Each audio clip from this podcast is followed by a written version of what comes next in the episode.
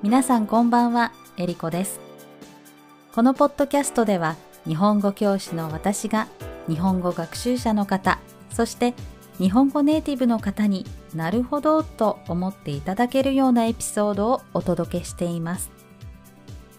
9月に入ってから涼しい日も増えてきて天気の悪い日なんかはなんとなく体が冷えてるかもと感じる時もあります。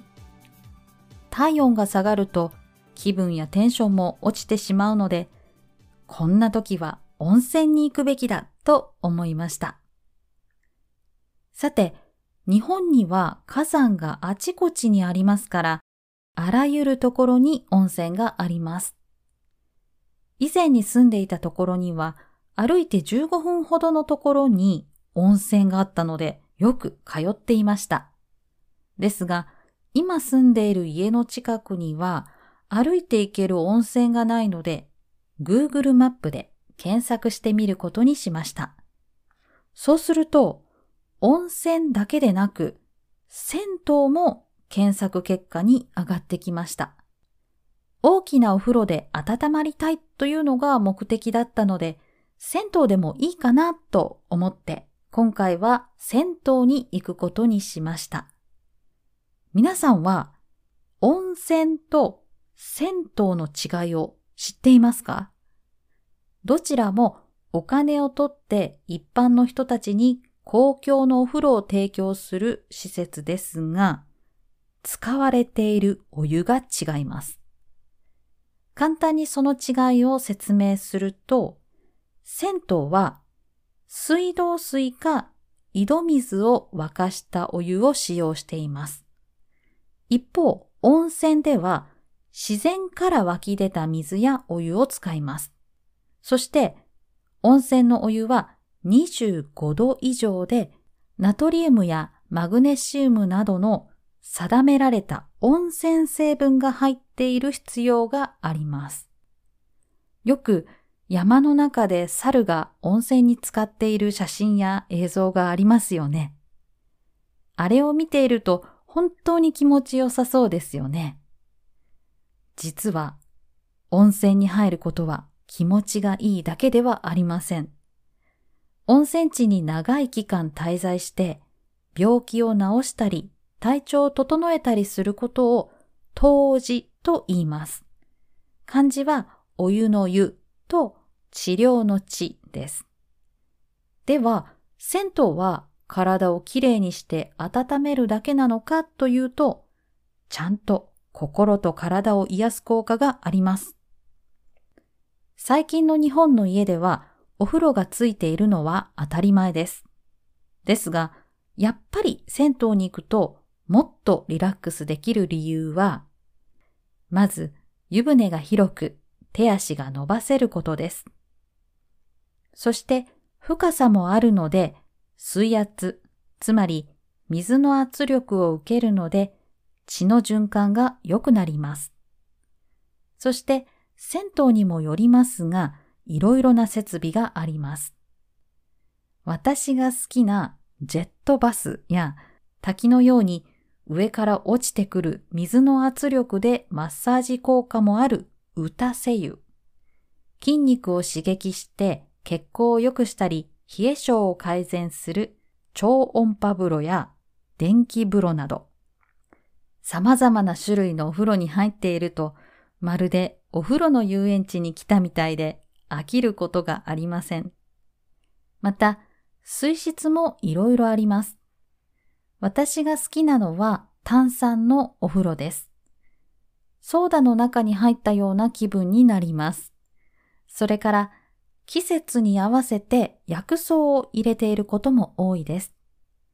例えば、10月頃には生姜、12月には柚子を入れている銭湯が多いです。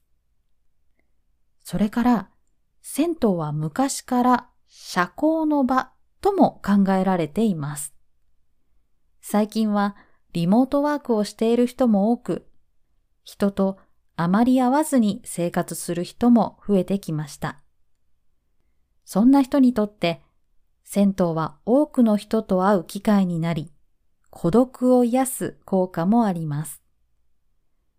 先日私が訪れた銭湯の脱衣所の壁に、ある詩が書かれていました。脱衣所というのは、お風呂やプールなどで服を脱いだり着たりするところです。脱衣所に書かれている詩は、田村隆一さんという詩人が書いたものでした。その詩を読んでみますね。銭湯を廃れば人情も廃る。銭湯を知らない子供たちに集団生活のルールとマナーを教えよ。自宅に風呂ありといえども、そのポリ風呂は親子の喋り合う場にあらず、ただ体を洗うだけ。タオルの絞り方、体を洗う順序など、基本的ルールは誰が教えるのか。我は我がルーツを求めて銭湯へ。この詩を私の言葉で言い換えてみます。銭湯がなくなれば人間らしい心もなくなる。銭湯では他人の子供にも規則とマナーを教えてあげる。家にもお風呂はあるけれど、それは家族が会話をするところではなく、体を洗うだけのところ。銭湯で教えるタオルの絞り方や体を洗う順序などの基本的ルールは公共の場である銭湯で教えられる。私は自分の原点を求めて銭湯に行く。この詩を銭湯で見て、ああ、銭湯は体を温めるだけの場所じゃないんだなぁと改めて思いました。それでは、ここからは銭湯に関する驚きの豆知識をいくつかお教えしますね。最初に今のような銭湯が作られたのは江戸時代の1591年でした。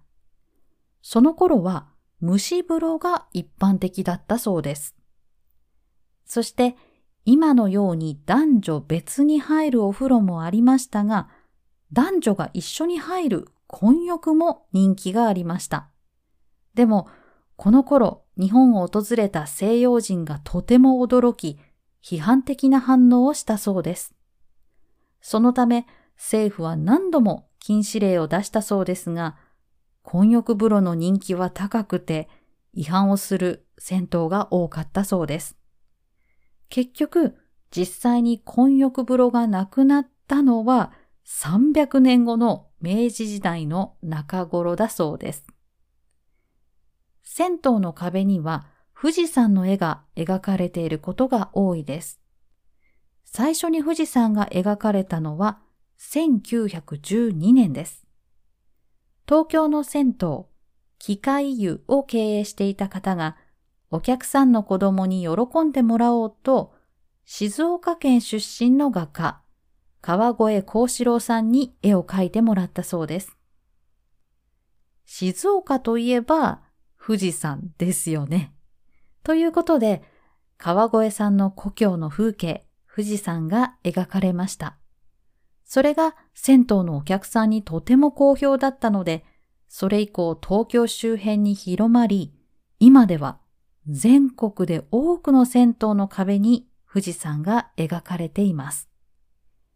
日本一の山、富士山を眺めながら入る時間は確実にいい気分になれますよね。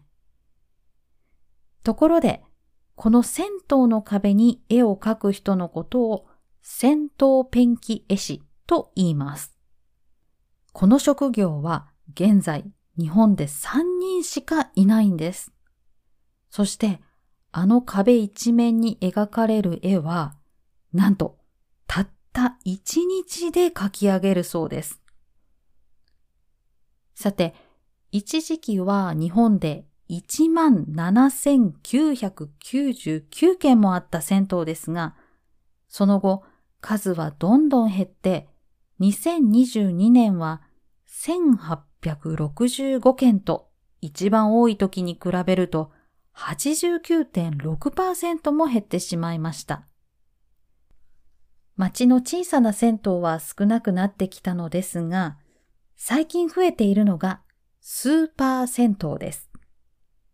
スーパー銭湯の特徴は、サウナ、露天風呂、ジャグジー風呂などだけでなく、レストランやゆったりした休憩室、マッサージやエステが受けられるお店、理髪店などがあったりします。理髪店というのは髪を切ったり、顔の髭を剃ったり、髪型を整えたりしてくれるところです。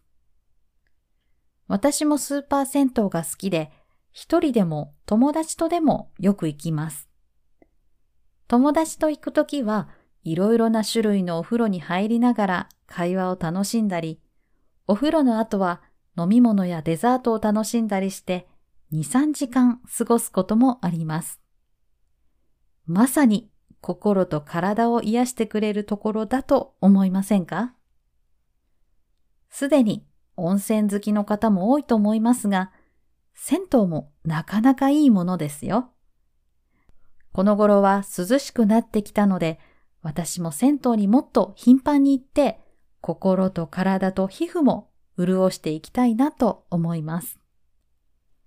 皆さんの国には銭湯のようなところがありますか？日本で銭湯に行ったことがありますか？ぜひ皆さんの経験も聞かせてください。YouTube チャンネルでは、このポッドキャストで紹介した言葉を覚えるだけでなく使えるように、皆さんと一緒にお話をするライブ配信、エリコカフェオンラインを定期的にしています。もしよかったら YouTube チャンネルの登録をしてライブ配信に遊びに来てください。インスタグラムでも私の日常やレッスン情報をお届けしていますので、よかったらフォローしてください。YouTube も Instagram もエリコ塾 ERIKOJUKU で検索できます。それでは今回も最後まで聞いてくださってありがとうございました。次回も聞いてくださると嬉しいです。ではまた。